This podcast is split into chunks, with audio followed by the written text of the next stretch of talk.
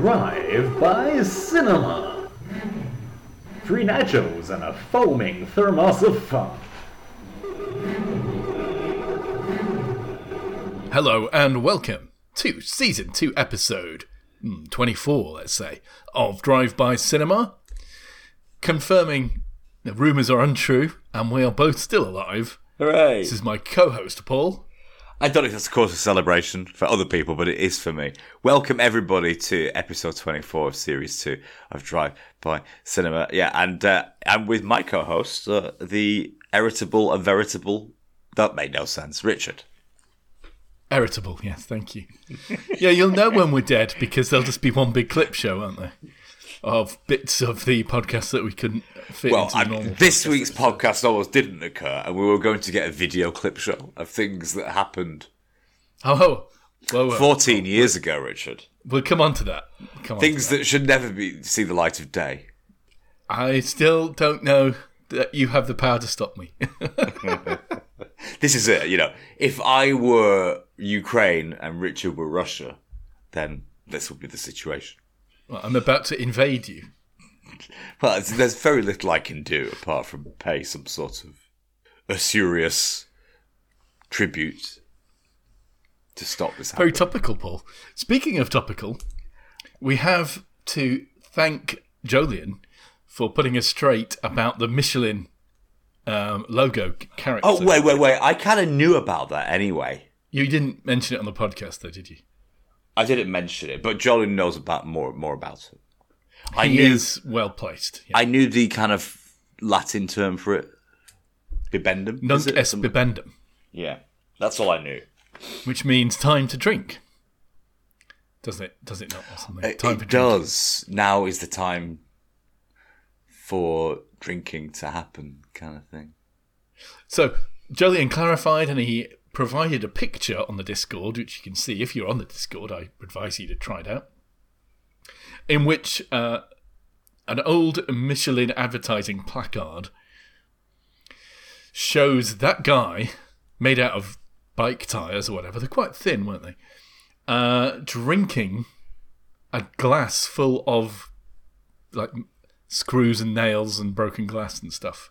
And the idea being that these tires just drink up the the, the, the things on the road that would normally puncture other tires.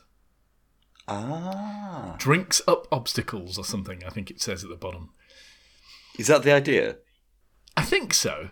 But the theory is that Jolien put forward was that by the time automobiles had been democratized and everyone was starting to get them, Yeah. uh, lots of people who didn't know Latin suddenly were seeing this advertising placard, and so he became known as Bibendum, even though it's really just part of the advertising slogan, not the name of the character as such. But he, he is now known as Bibendum. I always thought it was like a piece of. It sounds like part of your intestines, doesn't it, your Bibendum? So just next to your duodenum or something. Because he looks kind of intestinal. I was that was my association that I always had in my mind. Oh, It could be like a sprocket, whatever sprockets are. I think a sprocket is a sprocket is part of a of a gear cog, isn't it? Oh, I, I'm no wiser. Richard knows the term for pinions and the thing that holds the ratchet. Ratchet. He knows. He knows. He's he likes to mention these terms. Like there's the ratchet and the thing that holds the ratchet as it goes round. Pull. It's Paul. There you go. Ratchet He also-. You should you should know that, Paul. He also knows a term for like those three-legged uh, su- tripod supports that hold up roller coasters. He's going to say it now. What stanchion? There we go. anyway. If you want a technical term, go to Richard.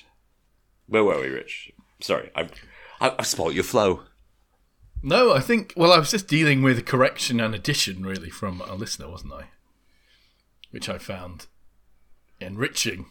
I thought I would share it. Thank you Again, John, all on the for, Discord. Encouraging people to go to the Discord. for your deep knowledge of the Michelin company. It's been a long time since we've recorded, owing to, well, you know, let's not go into private medical matters. Well, COVID, isn't it? it's all that COVID nonsense in it. So yeah, We, what are you saying? that You've had COVID? I have touch wood. Touch wood. I don't have it anymore. I, I'm going to recover. Uh, it, there has been a long trail of recovery, but I don't think it's long COVID. I just think it's an exhausted body slowly recuperating. Touch wood, of course. Just about everyone has had Omicron. It's more contagious than measles. It's crazy. Yeah. I mean, it's kind of. It's a bit less fun though, because as I remember, measles didn't hurt in any way, shape, or form, did it? It would just had the potential to sterilise you as an adult. Is that what measles does, or is that German measles, or is that chicken pox? Because they're all don't think you're supposed to call diseases by the names of countries anymore. No, we're not. Oh, wait, what? What do you call German measles these days? I don't know.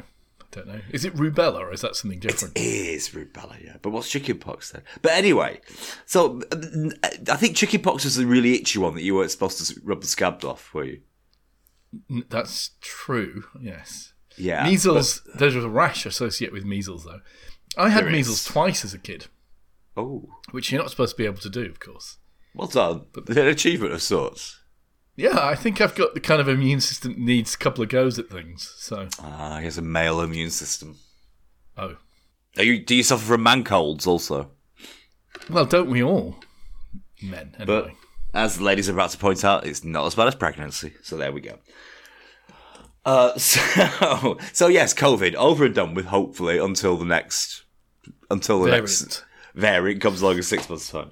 Uh, it wasn't that bad. Not that I'm gloating for people that have had a rough time with it or have lost people because of it, but you know, I, I kind of knew I had it. Uh, the intense internal headache that kind of radiated throughout my brain, uh, and just the ridiculously fast beating palpitations of my heart the day before I, you know, took my first lateral flow test. Uh, and one night where I thought if I fall asleep, I'm probably not going to wake up. But apart from that, it was pretty much okay. Sounds A, that sounds terrifying, and B, if it was okay, why didn't we record? But yeah, so uh, so it's your turn next, Richard, to get this infernal stuff. And we do still have to meet because I actually do have a Secret Christmas Santa Christmas present. present for you. When you say it's a secret, Anyway. Sa- secret Santa Christmas present, do you mean it's really shitty? I don't mean it's really shitty, Paul. That's, don't prejudge. How dare you prejudge look, my every generous time- gift? Every time I've played Secret Santa, and it's not been it's been a few years now, but I have played it, you know, several. Times. Did you get a bar of soap? It's always been something really. I've always like put 15, 20, 25 pounds into my Secret Santa, thinking, you know, just random gift. Hey, big spender. And then literally, you know, it's it's been like the worst thing, like a keyring or something that I pull out. So hey, don't knock a keyring. A good keyring, that'll see you through. I'm not particularly good keyring. What about a keyring that has a tracker device on it so you can find your keys if you lose them? Oh, that's good. Or you can stalk people with them as well, of course. Um, sadly, as we discover in the news this week. Uh, listen, Paul. What? When you were when you were ill, did you did you console yourself by listening to lots of podcasts? No, no. I actually watched an almost unfathomable amount of TV. I, I don't watch TV normally. Oh gosh! Oh dear. Yeah. Go. But uh, well, I was thinking because when I was ill for a night with an infected wisdom tooth, and I could not sleep at all one one week. I've been there. I got through the night just by listening to podcast after podcast. Podcasts are really good for that. You can just you can close your eyes, you can rest, but you're entertained nonetheless. Did you drift off at no point? Oh, maybe twenty minutes between throbs, and I was absolutely exhausted. But yeah, not not proper sleep. So we've been through the wars anyway, Paul. But there you go. Right, after this litany of not complaints, but uh, uh, medical complaints, Richard, it, it behooves me to ask what on earth are we talking about this week? Okay. So this week we're going to listen to a short snatch of your excellently produced music And then find out, yeah? and then find out.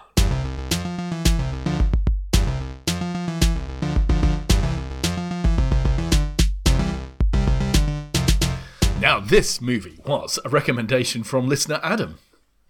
And we have to explain, by the way, that in the last episode, we had suggested that we were going to listen or watch, we were going to watch Spider Man No Way Home. Some of us have watched that but I think it might be coming off the movie theatres at some point, Richard. So if you want to watch it, get ahead, of, get a move on and go and watch it. Well, you fell ill, and I assumed we wouldn't be going to the cinema, so I didn't make any efforts to go. Yeah, And I'm a bit, yeah, I'm a bit of a house cat now, anyway. So, given the slightest opportunity not to go to the cinema, I guess I, I leapt on it. could you not pay somebody to go in the cinema with some sort of AR and transmit the experience back to you? I could, yeah, I could put my VR uh, headset on, couldn't I, and watch as if I was in the cinema. It's a great idea, actually. There you go. So I haven't seen Spider-Man: No Way Home. You have subsequently after have, yeah. recovering.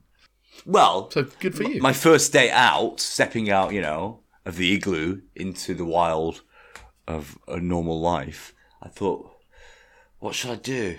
And I thought, I know, I'll just pop into the cinema and watch a movie. And it was still on. I wasn't expecting it to be still on because I hadn't been paying attention to anything for two weeks.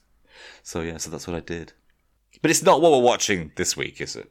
No. So instead of that, I substituted a movie we could watch at home, which Adam had suggested. And he'd suggested it because he felt that it had relevance to our discussions about free will that came up in the previous movie that we wa- that we watched.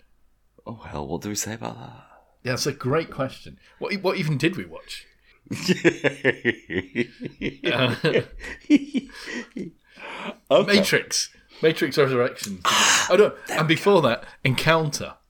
Encounter, where Riz Ahmed got, you know, not Oh. well, mentally Oh, that- unstable. I see that deeply intellectual movie in the middle of Nevada. Yes, I remember. And he got uh, the idea that he was being that he was fighting an alien invasion. But but Matrix also had free will related issues, always has, of course. Yeah. Dogville proposed because of its relationship to the concept of free will. Okay, can I just give a quick intro to Dogville and Richard can add the bits I've missed out? It's 2003. It's Dogville. It's kind of starring or co-starring uh, Nicole Nicole Barbie. Sorry, Nicole Kidman, and also Paul frickin' Bettany, who was in every movie. It seemingly during that era. And he's one of your lot, isn't he? He's a Harkonnen. and and also one of our favourites, Stellan, and I can't say his last name. Skarsgård. Skarsgård. Okay, he appears again, uh, and narrated by John Hurt. So, John I mean, Hurt. Great cast. as we'll get onto it, you know, the the set and the staging and the scenery possibly wasn't the most expensive aspect of this movie, but the actors certainly were. A budget of 10 million, return in the box office a rather disappointing 16.7, but its genre is formally entitled experimental art house. So there we go. Directed and written by Oh, who, who knows? Do you know? Lars von Trier. Lars Who von the hell Trier. is she? She. he? Well, he's got. I wasn't misgendering reputation. there. I wasn't. He's got a reputation for I was inquiring about pronouns. for anybody who's getting angry at this moment. Sorry. he has a reputation for some quite um, what, risque or challenging uh, films. Yeah. So maybe Yeah. worth yeah, I can see that. maybe worth um, checking out some of his other stuff. What's his name again? Lars von Trier. There we go. Lars von Trier. New blockbuster from Lars von Trier this autumn. Wow. Yeah. Okay, well, Richard, I don't particularly know where to start talking about this movie. I have to be honest. It's a film told in nine chapters. it's bloody long. Let's start off. It is long. I agree. It's very long. Nine chapters, Paul. And, and they explain that at the beginning. This is a film told in nine chapters. Nine chapters and two minutes short of three hours. Are chapters a sensible way of presenting a motion picture? Question. Normally, motion pictures are presented like a play in terms of acts, are they not? like Act One, Act Two, Act Three, and formulaically, there's usually quite a prescriptive mechanism for doing stories in that format. There is. Act One is the introduction and getting things set up.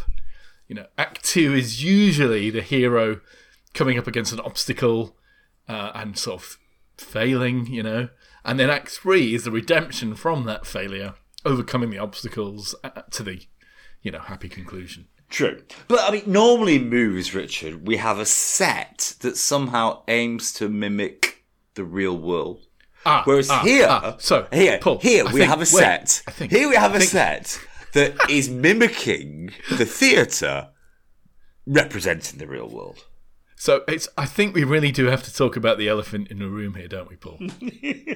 What the extravagant pretension? No, you know the elephant, Paul. You need. It's it's in the way. It's not an appropriate pet. I don't know why you thought it was a good idea. It may start off small, but it's going to grow, and it's not suitable for an apartment. This is true. This movie The elephant in the room Richard. is the elephant in the room. That is that this film doesn't have any set or location other than a black painted soundstage with white chalk outlines of the buildings of the the township of Dogville. Now, this has been claimed to be profound and thought provoking, but it, I'm rather at a loss as to how this is profound and thought provoking. I know Richard is a particular fan of concrete negative space. With this in mind, he might be able to make the intellectual quantum leap toward explaining why this decision to have exceptionally pared back set is profound and thought provoking. Richard, do you have any thoughts on this? I have a lot of thoughts on this because you can't ignore it, can you? It's a big No, part of the no. film. You really can't ignore this. You can't ignore it. You can't ignore it. Listen, though, the thing is, it's obviously a choice, right? We we accept that it has to be a choice. yeah. Now, That sigh didn't sound too weary, Richard. You, that was almost like a happy sigh you were giving there. maybe what that is saying is that we're supposed to be focusing on the characters and the story and not on everything else. Yes, that's what I think it's all about. There's another thing that you could argue, which I'll come to in a minute, actually, which it actually links back to something we said earlier. But on the other hand, the thing about most films is I think people are very used to seeing things in a context. There's plenty of contexts and settings and scenery that would not distract from the story and the characters uh, quite as much as something that looks like the drama studio of a, an academy does in this film. You constantly have to think about about it and why they're doing it, don't you? I mean, it's not just a theatre stage; it's a theatre stage at the Bolton Octagon. exactly, exactly, you know? yeah. Yes, So- it is. It it's like theatre in the round because there's no backstage for the characters, right? There's no backstage now. They're, you know, the whole town is, and it's a one-road town, which has, and so here's the thing, right? In your mind's eye, you could argue that, like a book, you're you're allowed, you're allowing your imagination to fill in the scenery. So, how do you imagine the setting, the township of Dogville, in your mind's eye when you think about it? Is that a question, Richard? It is a genuine question. Yeah, I'm interested to know what you think of. Look, can I uh, can I just get to that sort of tangentially, if that's okay? Right, because you were saying why on earth are there chapters to the movie, and I think this ties into the set decisions. Okay. in a very broad sense. Uh, I've just found out it's, it's to reflect 19th century novels that were often written in that kind of slightly haughty tone, because Tom, we'll get to, Yeah, he thinks of he's, himself he's, as. he's a moral hero, you see, or he thinks No, he's not, is he though? He's not a moral. He's yeah, but he, he thinks himself. of himself Yeah. as a moral hero. So, like, there's a tone of those that era of novel that you know have very lofty pretensions, yeah. Uh, which is strange because actually it's set in the early tw- earlier 20th century. I think in the Depression era, Dust Bowl era, because they drive up in big old long cars, you know. So Uh-huh. why it's not why it's not why they don't ape the style of early silent films, I don't know. But anyway, you- so you're saying Dust Bowl era, and you're imagining Yeah. like a desert western town, with yeah. a, a mine in it. Or maybe desert, you know, Dust Bowl, Oklahoma town, you know, that's been whipped out of the Wizard of Oz somewhere. Yeah, but something like that, yeah. But here, here's the problem with that: is firstly, it gets cold and snows in the wintertime. Yeah, they're We up go the through- mountain, aren't they? They're up a mountain, but it also feels like they're somewhere in the northern states I'd agree, because yeah. one of Lars, uh, not Lars, Scar- Stella, is it one of the guys in the township is growing and harvesting apples from an orchard down down the valley somewhere.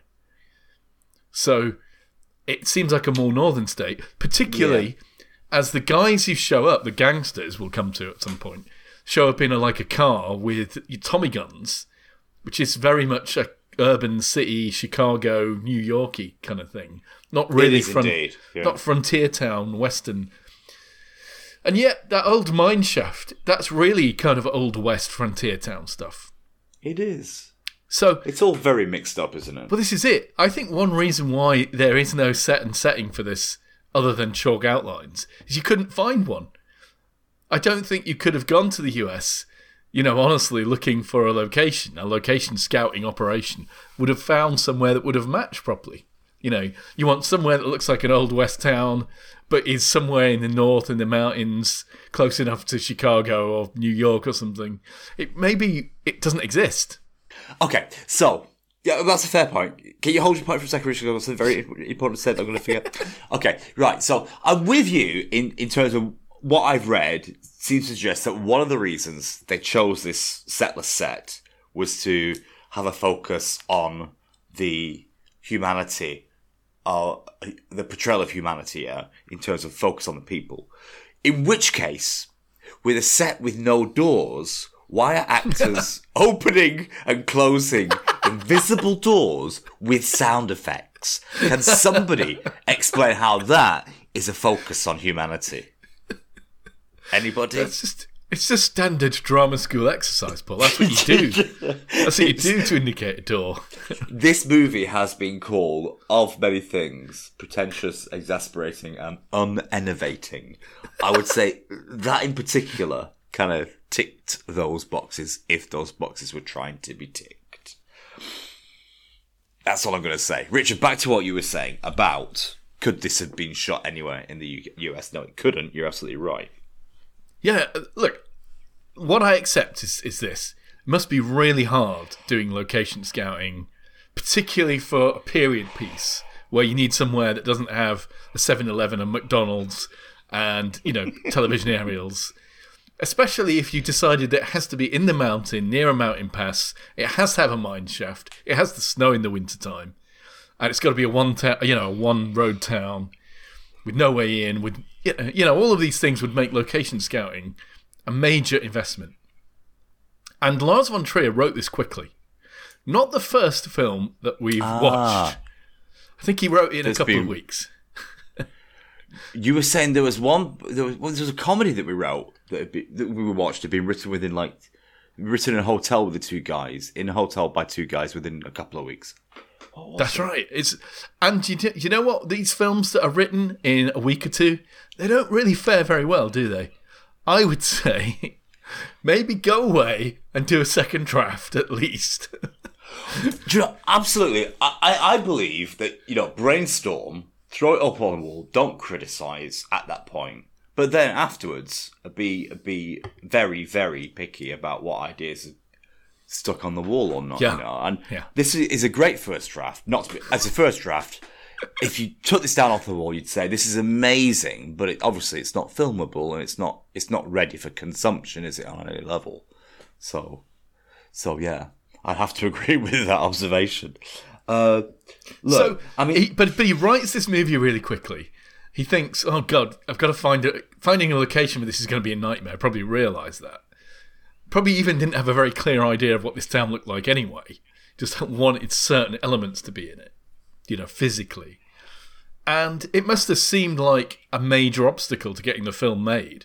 Much easier to go to Scandinavia, to go to Sweden or wherever they filmed it, get a soundstage, and just do it in the soundstage, and that's what they did. You know, I mean, it's very, it's lacking any kind of geographical gravity because they've chosen a, a, an, an Englishman to essentially do the male lead. and an Australian to do An the female, Australian to do the female lead. So and a Scandinavian The nuance supporting to do to do yeah to, to be like the third biggest guy in the in the movie. So any nuance that the actors can bring to locality or that kind of flavor, it doesn't really exist, does it? You know. So Paul, according to the thing I read somewhere, IMDb or Wikipedia or something, Paul Bettany was convinced to do this film by Stellan Skarsgård, Ah. who told him that you have to do a Lars von Trier movie. I think he's obviously worked with him before. So he persuaded Paul Bettany to come and do this film. I think probably Nicole Kidman took some persuading as well because I don't think she likes flying or she very rarely takes commercial flights, but she flew over to Scandinavia to this place to film this uh, on the sound. If anybody's wondering, Nicole does that thing where she whispers her lines a lot. if anybody's wondering if Nicole does it in this movie, like she does in every movie, yes, she does. She's a very versatile actress. And so the story goes that a few weeks into the filming, Paul Bettany is asking Stellan Skarsgård, uh, you know, when does the fun start? and Stellan has to admit, oh yeah, this is this is just how it is. Oh, so I'm not sure that the cast really enjoyed making this. It must have been a lot of work for the actors because they, as you say, they had to do a lot of door open miming and stuff like that, and you know, there's very little furniture to sit on. there's another decision, yeah, which is, hey, this is not like a movie. We're going to focus on the characters. We're not going to have a backdrop. We're not going to have expensive scenery and staging. But we're going to have all the other actors and actresses like carrying on what they're doing on stage in invisible with invisible walls Ah. on their sort of what was all that about if we're not supposed to if we're not supposed to focus on what's happening and focus on the actors behind well i don't what was all that about i don't Oh know. well, Paul. you You could know, that's the thing about this film. You, you can see What? all of the elements, can't you? It's almost like what we would call it, maybe a panopticon. The ability to, from one place, to see everything going on. If only, I was wondering, if only there was a documentary.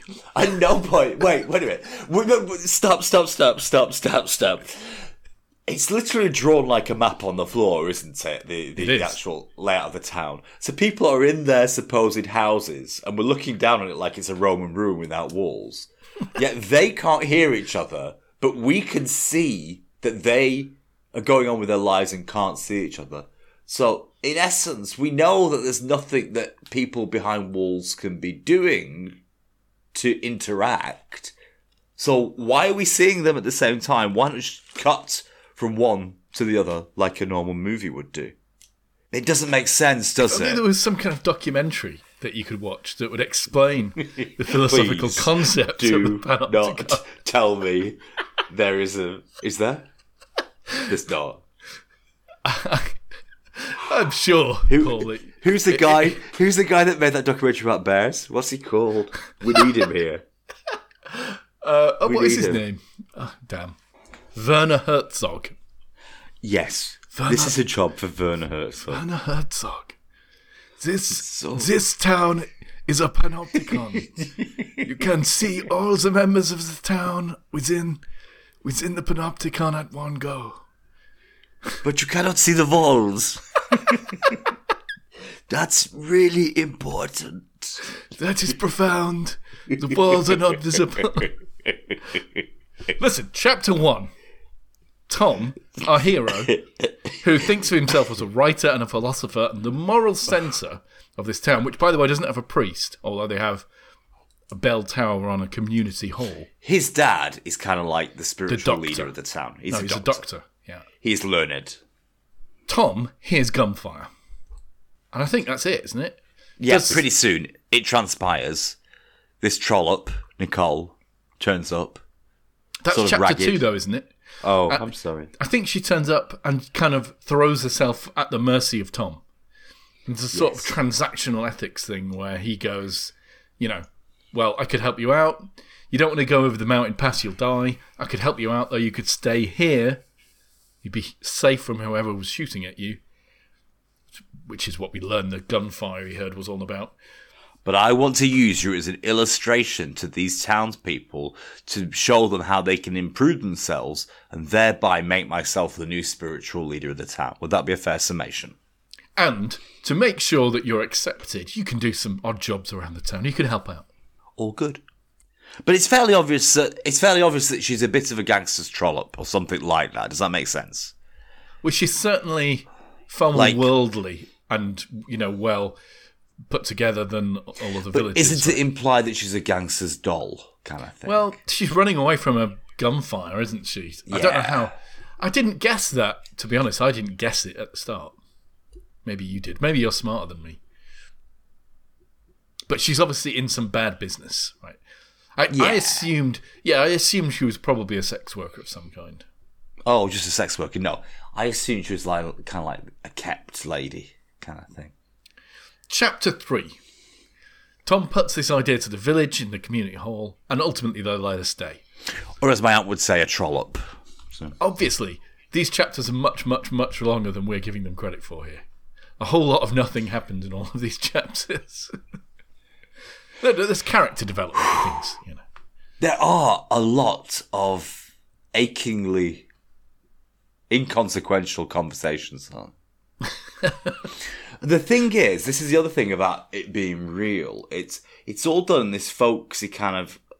I don't know if you've read any Garrison Keillor, the sort of Midwest novelist. He writes about very ordinary situations, but injects a lot of humour and uh, insight into them.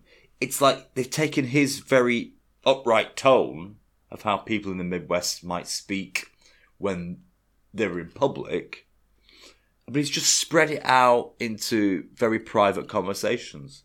Like there's there's very little earthy talk.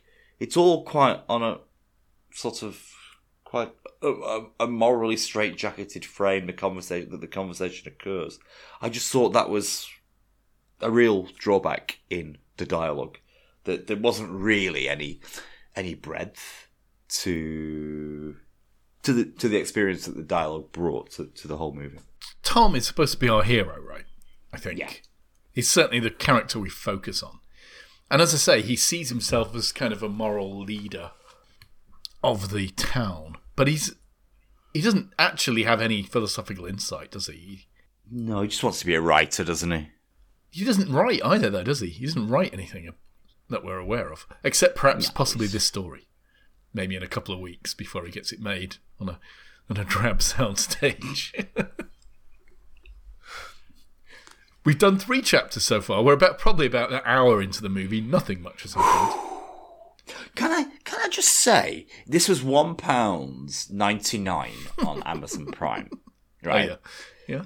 I- I paid for that four times because I simply you got forty eight hours to get through each one pound ninety nine installment.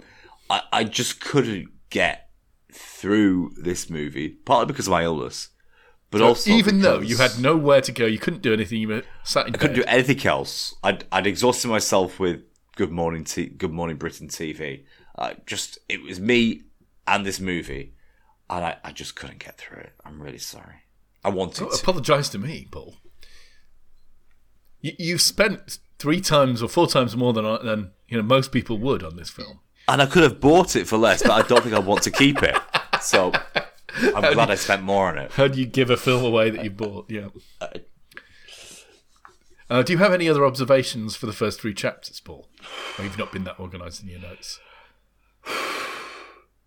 I, I, I didn't really break it down into chapters, Richard. Oh, it seemed the obvious thing to do to me. There's not that much to follow, though, is there, really? Chapter four. What happens in chapter four? Actually, things are going The well. police arrive. Ah, That's all that is that what happens. But things are going well for uh, Liz. I think she's called. Ah, Liz. and she's doing jobs and She's- she's getting paid, and they give her a little She's house. been told not to go through the gooseberry bush. That's the only thing that's happened, really. yeah, she transgressed. That's certainly true. She's been given a kind of house, which was like the old mill or something, and she's got a keen eye for the artwork of these tiny china figurines that are being sold in the the convenience store. Kind of thing that my grandmother used to have on the mantelpiece, actually. You know, like the one with that little boy sitting on a branch or on a swing or something. Yes. Um, horrible little things. But anyway, she likes I them. don't think they are horrible, Richard. Oh, right, you like them. Do you have one? no. A figurine. Uh, as you say, the police show up and they've got a missing poster. I think it has a reward Dun, as well, dun, doesn't it? dun. But they hammer up this missing poster in the town and he looks around suspiciously. But the villagers don't give her up at this point. They agree not to. But She's hidden in the mine, I think, while the police are rooting around. the abandoned mine. But they are now thinking that she may be more of a liability than they originally thought.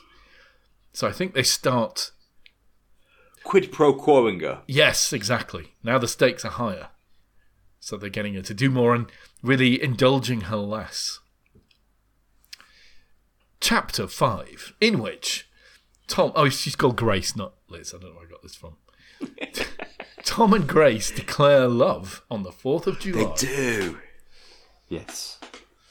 But she's being asked to do more and more, as we say, as a result of the wanted poster. Chapter 6, I think, is where it all starts to go wrong for Grace, isn't it? She's been given extra work because, you know, there's a police bounty on her head as well as criminals looking for her. And so, uh, so what happens at that point? Well, They- also, don't, that, that she's babysitting at some point for the family with a lot of kids. yeah, the 10 year old son is like, is he, there's something very weird going on with him. He's like a bit sexual advanced for his age. He is, yeah. He negotiates. He's like saying, a spanking. It's like saying, I want to sit on your lap. And he First of all, spanked. which is kind of kinky. Yeah. And he's like, come on, spank me. Spank me. really weird. He went really, really wobbly at some point. Well, this is Like- Lars von Trier for you.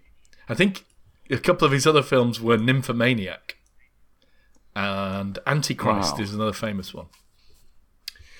Then, sadly, Grace is raped by, I think, by Stellan Skarsgård character. Or have I got that wrong? The father of that household, I think, doesn't he find at some stage Yeah. rapes her. We learn, I think, that this becomes a regular occurrence for Grace in, in the village now. So, so the mother finds out about her slapping the boy also, doesn't she? That's So right. she gets in trouble for that. Yeah. And it's her husband that's been raping her. Abusing But her, the yeah. wife, the wife just assumes that actually it's Grace that's been pursuing her husband. You see, and at this point, I think the whole village starts to turn on her. Is that right? Chapter seven ish. Well, she tries to escape, doesn't she? She Ah. stows away in the apple truck.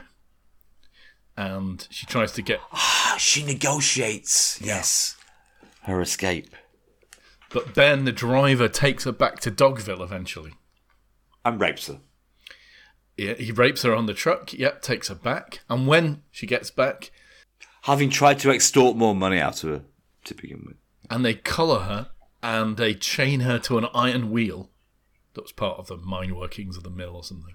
So at this point, poor Nicole Kidman has to drag an iron wheel around an empty stage set Yeah. and yeah. act. It's heavy acting Yeah. work, isn't it? This is she's doing. It's look, she's she's earned some money. Let, let's fair dues, you know. I mean, like Well, she's definitely earned think your money. Looking yes, looking back twenty years, it's interesting because like Paul, Paul Bettany being everywhere is one thing twenty years ago, uh, and it's a peculiar kind of Englishness that probably doesn't exist anymore that he represents, even as an actor and even in his characters. But Nicole Kidman, of course, she has those looks, almost porcelain doll Barbie like looks. Some of it is maybe at her age at that point plastic surgery, but it's like it's like a look like Kylie Minogue that I mean I think a lot of people have moved on from, haven't they, really? So it's interesting to see Nicole being the superstar that she was back then, uh, doing this movie. Uh, but uh, she yeah, I mean, she earns her money completely, without doubt. Carting around a giant iron wheel and the giant. Well, I don't know what is attached to her neck. It's some sort of Well, it's an iron collar, isn't it? That they put her in. an iron collar. Yeah. yeah. Wow, Paul, I never knew you had it in for Nicole Kidman in that way. No, I'm not. What, what I'm saying is, you know, I think her looks this day, uh, the, these days, they're quite vanilla and quite pretty, aren't they? Do you know what I mean? In a very sort of porcelain doll kind of way. Is what I'm saying. I'm not saying that's good or bad. I'm, just, I'm saying maybe we don't we don't want that level of niceness in the beauty that we associate with female stars these days. Hmm, yeah, too nice. Yeah, quite right. bit too nice. Nothing, I'm, not, I'm not complaining about that or saying you know anything about it. I'm just saying observing that maybe tastes are different these days, and therefore, like the movie kind of feels dated for that and Paul Bettany's presence. Chapter 8. Tom, her boyfriend, who has Well, declared his love for her, he, But he's done nothing to help he's her. done has he? nothing to help her. This is the thing, isn't it? Christ, he's, he hasn't even spoken out for her. No, exactly. He's in the town hall meetings that he started. Yeah, yeah. He tries to sex her, I think, at this point, doesn't he? But I think he, he, he says he doesn't want to do it in these conditions. Uh, I and I don't know that that's sparing her or sparing himself. I think he has to be persuaded by about that. Actually, Yeah. She has to remind him, like, "Do you really want to do it in these conditions?" And then he's like, "Oh, oh no, maybe I don't." But they says, "Well, everybody else has done it to you, so why not me?" That's right. And again, I, a complete failing of his moral character here, isn't it? He, he's not showing any moral leadership at all. and also great acting from Nicole Kidman there. I thought that was like when Nicole does her whispering stuff. He starts a book. it. And I think we're given to understand he's writing a story about this story. Ah. This, that's his book, isn't it? 'Cause I that- see. it always happens, isn't it, when there's a writer in in a film? It's always that they're going to write about the story that you're watching. That's that's always the twist. Um, so that's it. Eight chapters so far, Paul. The ninth chapter is going to resolve all of this neatly in a satisfying way. Uh, First of all, is there anything you want to say so far about the relationship of this film to the concept of free will? No. There isn't. Richard, is there anything you want to say about free will? Well- Eight chapters. in. Trying to, I'm trying to divine where Adam was coming from, particularly. I think partly what this film is talking about is sort of the way crowds, you know, people acting in groups, in crowds, act in ways that individuals don't. You know, and there's kind of collective responsibility, isn't there, where I think what's going on in what what we're supposed to read into this is everyone in the town is worried about what their personal feelings and decisions about about Grace mean for the for the town. They realise that by harbouring her, they might be endangering everybody. Consequently, it's it's a dangerous thing. Consequently, they all feel as though you know showing her uh, hospitality and harbouring her is is a generosity they can't give for themselves. So collectively, they have to kind of extract something from that in, in a transactional ethics kind of way. And so I presume all of them would have said that you wouldn't want to mistreat her, but collectively they find an accommodation with that that behaviour. That that's the best I can do. Oh. But honestly, I don't believe it. That's a very good. That's that's a very good analysis uh, and really well put together. It's not. I mean, I would just approach it from a much more basic level. Is you know, dogs feel vulnerable when they're crapping. Uh, and people feel vulnerable when you know they're taking in new people to the community. I, I would just. Put, I you see, I wouldn't go to a moral level. I would just cast this on a visceral level, and that's why I don't think it's necessarily a deep movie in any sense. I think there's nothing necessarily forcing you to think about. I mean, Tom's philosophy is COD anyway. We don't actually see what his philosophy is in the movie. No. So we don't. We like. I think the way if this had been better written would be the philosophy of the movie would be echoed either in silhouette or in shadow or some way through Tom's own thinking as he develops as a philosopher or a writer, and therefore it would be able to be given substance and would be able to see what the main thrust of the movie was without it being explicitly stated. But of course, as you were saying, this was written extremely quickly, and that was that undertaking, which is a massive undertaking of writing something very well, wasn't done. You see, so so I, I you know whatever the philosophical point is, it, it, it could be about, you know, the viscerality of, of, of humans, or it, it could be about the brilliant point you're making, transactional ethics, which you say you don't believe, but it's still a very good point. Uh, in any case, it wasn't well set out in the movie. No, no, it's not well done. And you, you, It's not well done. to your point, you don't you don't get any sense of the internal sort of um, the, the internal life of Tom, really. I don't, I, And that's why chapter that's why chapter at the end of chapter eight doesn't work because when she says, "Look, you could have me if you forced your way on me like the rest of them did," and this provokes some sort of self doubt. Why? What? What is he thinking? Why is it going to? He doesn't want this self doubt to self doubt to linger because he thinks it's going to affect his ability to philosophize in the future. How? We need to see that in a mechanistic sense, don't we? we don't yeah we don't know to- him. We don't know him. We've we've known don't nothing, know him. so little about him, other than the fact that he fancies well-spoken character. Yeah, a very well spoken character talking like he's. I don't know if they wanted to focus on the characters. Why are they talking like characters out of a novel and not like real People. early twentieth century people? You see, what's all that about? The other thing before we get into chapter nine and the ending is to say the camera work. I think it's supposed to be deep and meaningful. I can only I can only link it to two other types of camera work, and I'm you know I'm no cinematographer, but that it, it resonates with. The first one is The Office, and the second one is what's it called, Brooklyn Nine Nine, the comedy police sitcom, and it's kind of like in both of those the camera lingers as people move off and doesn't know where to go. Hmm. Hmm. So if they were trying to recreate the intimacy of That's true. stage, That's why. That's a, it- that's again. It feels a bit Amdram, doesn't it? It feels like all of the the edits and the marks aren't quite hit. It feels. Oh, oh, right. But if I was watching in the stalls, my eyes can cut very quickly. Yeah, yeah. And so that wouldn't be the feeling of like, like in the office where people walk off and then the camera doesn't move and then moves with them Yeah, kind of thing. yeah. It's all this sort of stuff where he said, look, I'm not going to give you directions, cameraman. You're not going to know what's going to happen. You just got to follow the action. And it, it somehow really doesn't work here. I can't explain why. It just doesn't work. Well, it's because there's nothing to see, is there? well, that's it in the office. There's people talking to and fro, and it makes sense for the camera not to follow exactly uh-huh. what's going on. You see, it adds to that sense of bubbliness to the whole the whole experience of the humour. But none of that. It's one. The dialogue here is exceptionally slow. Hmm. There is no to and fro. So why are we doing this weird cut? I don't know. And weird tracking. I don't know. However, this did win 2016 BBC poll of the greatest films of all time. It didn't win, but it was up there.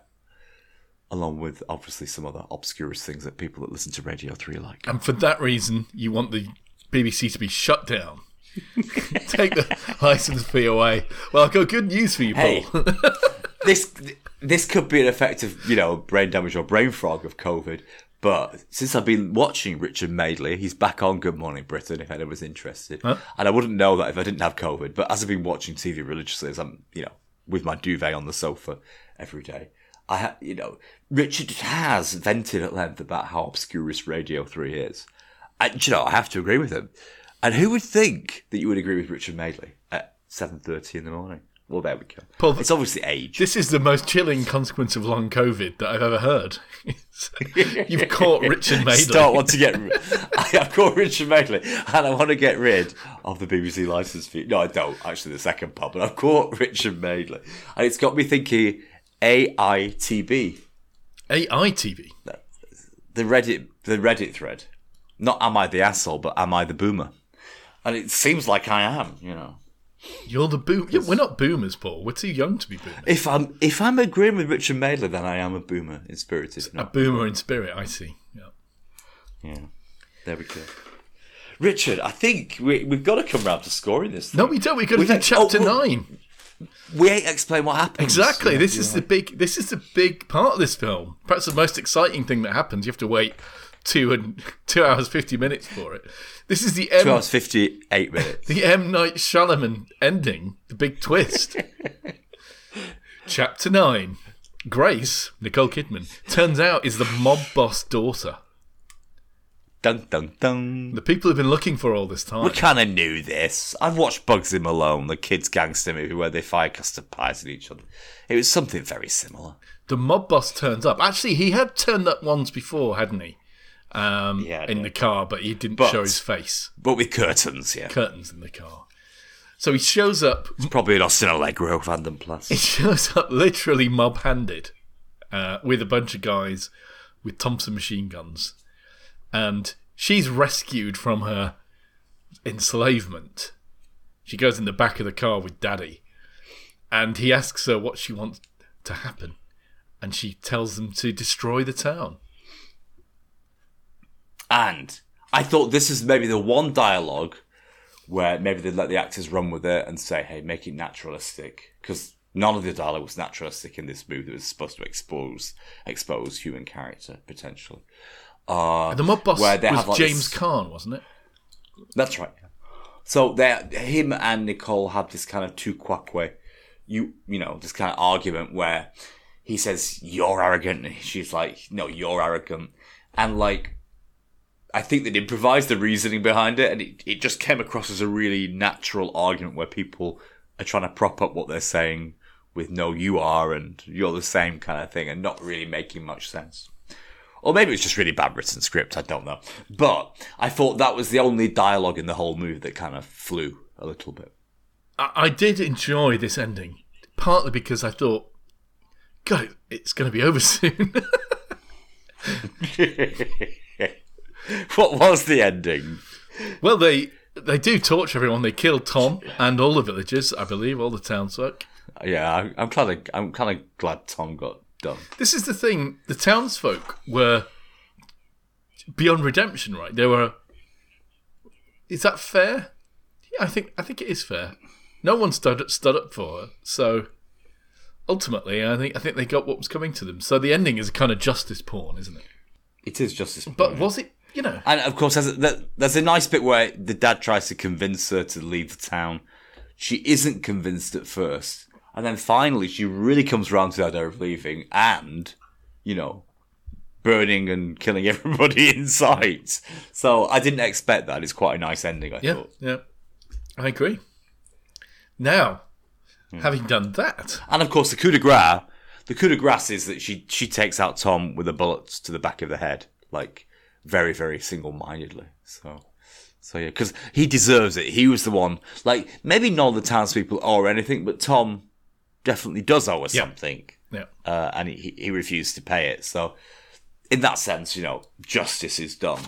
But and maybe it was what they're trying to prove through executing justice, Tom's justice, her justice, things just go bad. So justice in itself is a useless thing. And interestingly, justice comes at the hands of the mob. You know, there's no police involved here. Of the mob, yeah. It's score time, then, isn't it? That's it. We've come to the the end of the film. Nine chapters done. Three hours. three hours. Help! Three hours will never get back, Richard. And, I, I'm not getting any younger. I don't know about you. For hell's sake, um, for Christ's sake, I'm agreeing with Richard Madeley. Well, Paul, I'll tell you. I'll tell you where we are younger, and that's in the astonishing documentary Panopticons. please, no, no. Oh no! Don't don't put it on the server, please, Richard.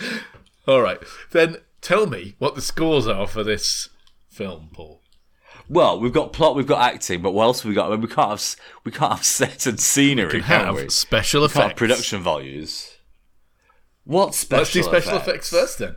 Let, and the fact that you asked me that question means they must have been very, very good because you didn't spot them.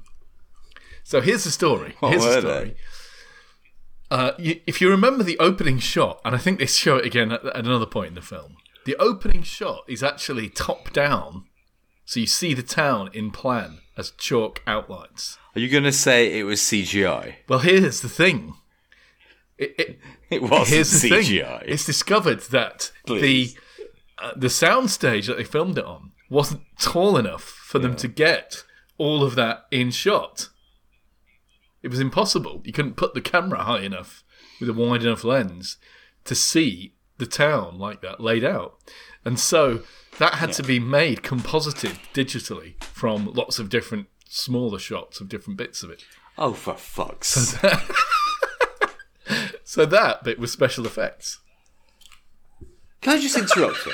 Like, right, if we're gonna have a proper stage, yeah, with invisible doors that make sounds when you open them, like, if that's to get away from props and scenery and frippery that takes away from actions, why have we got several fucking full size Ford trucks driving up and down? Up and down the stage. Explain Well, what would that you had them me. done? You had them sit down in invisible.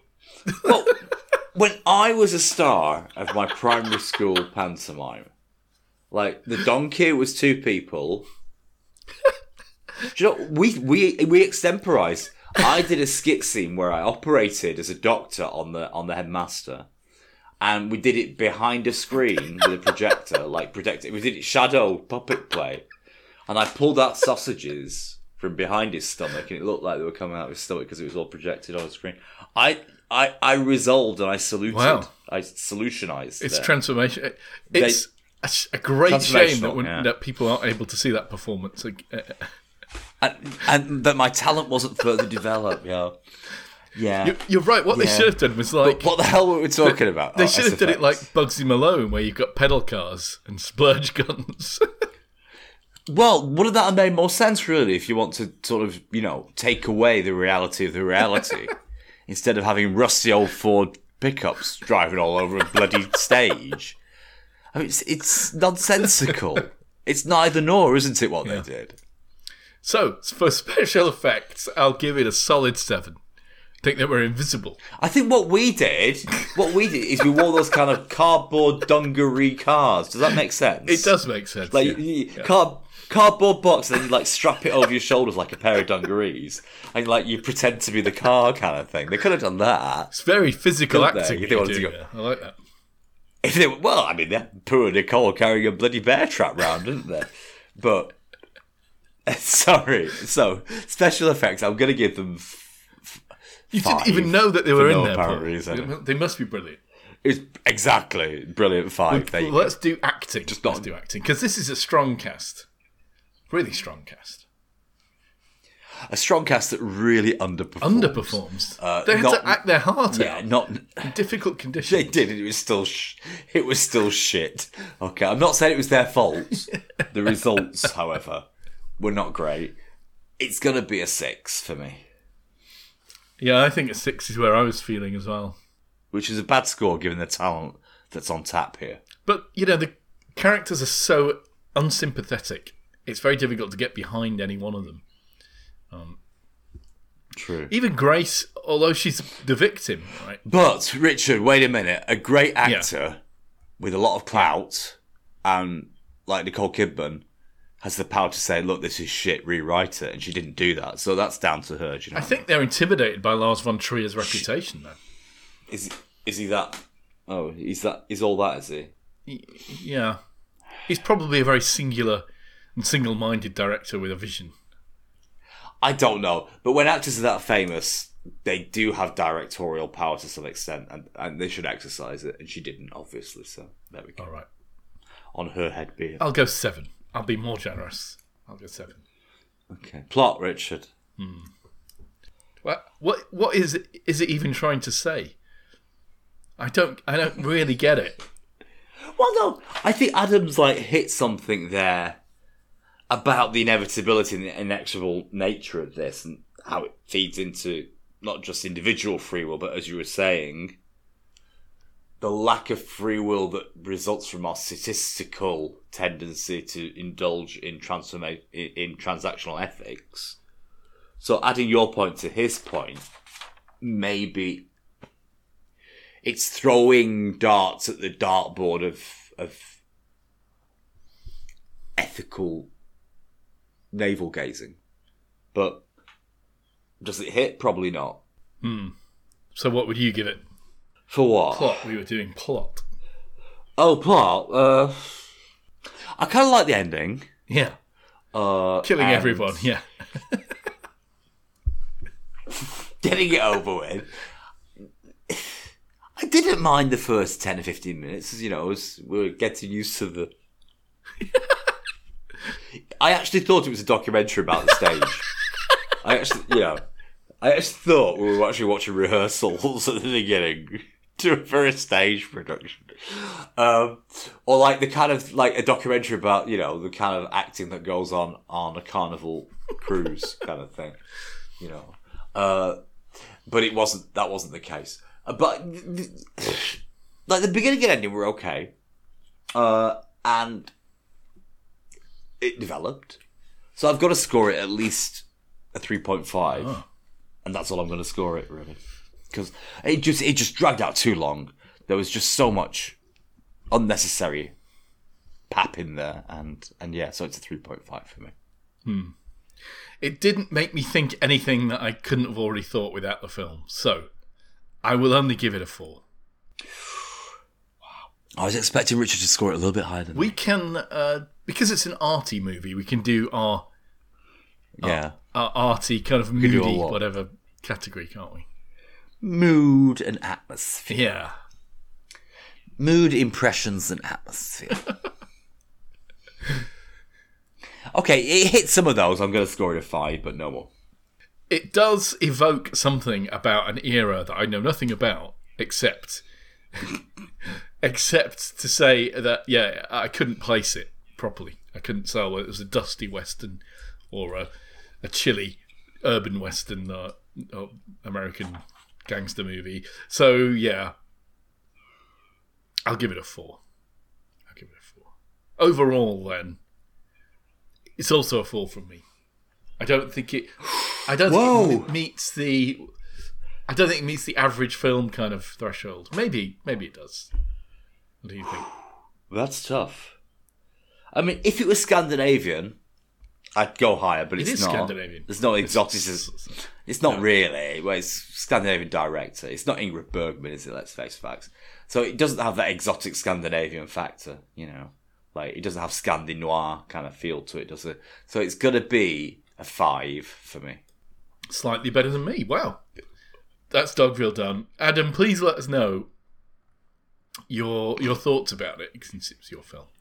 Yeah. d- And uh, genuinely, I thought this was a nice break from the kind of stuff we've been watching. Definitely. However, and, and interesting, certainly thought provoking, just a a a trudge to get through, a slog to get through, and not ultimately rewarding the effort that you put into watch it. That's the only problem I've got with it. But, you know, if you like an arty film, watch it, is what I'd say. That's why I give it a five. I'm on the cusp of recommend, not recommend. I think we might have to shove some more of Lars von Trier's films into the mix, but Yes. maybe not next week, Paul. Down our throat. What's your suggestion? We're not we're not fat and goose liver yet, are we? What is your suggestion for next week's film? Hmm. Well, let's get on a Paul Bettany trip. It is very nostalgic for a moment in the evolution of modern British culture.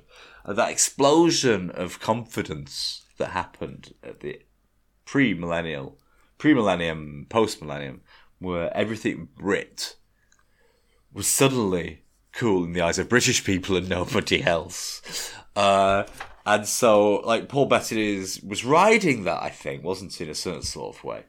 Uh, and so, because it was in this movie, I'd like to choose another movie with Paul Bettany. Is it okay, because I have co- I had COVID, that I don't give you a choice, Richard, and just tell you what to watch?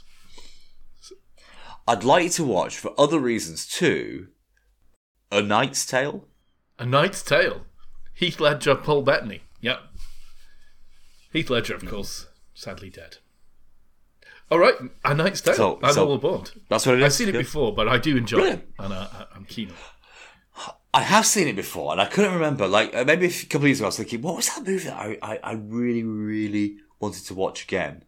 Where it's kind of like knights turning up at some sort of you know medieval jousting thing, and, and this is it. So I never actually knew the name of it because I think I watched Did it. you say you were reading uh, Canterbury Tales or something? Something Chaucerian.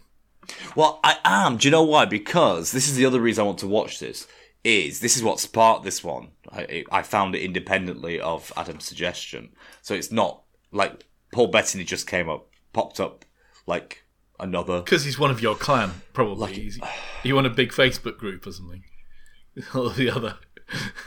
No, like he he popped up like the Witch of Clopper Castle independently, yeah. Right for both me and Adam, but I was doing this because like a couple of movies back we watched A Field in England. Oh, yeah. and I said that I, that I thought there were deep parallels between that and the Pardoner's Tale in Canterbury Tales, which I think I wrote and said wasn't written wasn't written by Chaucer. It probably was written by Chaucer, but it definitely was heavily copied from other. Like most of his tales were copied, but like obliquely. Whereas I think the Pardoner's Tale was almost like a direct lift. He just copied it from somebody else almost completely. But the interesting thing, the Pardoner in a Knight's Tale we're going to watch is actually somebody who used to live almost next door to me. Oh my god. Claim to fame. We, we're Yeah, going to explore find out that about- next time. We'll find out about Next time, then, on Drive By Cinema, tune in again which, for an episode which For a night's maybe tale. won't be late. Who knows? Until then, goodbye. See you in the next one, bye. Ciao for now.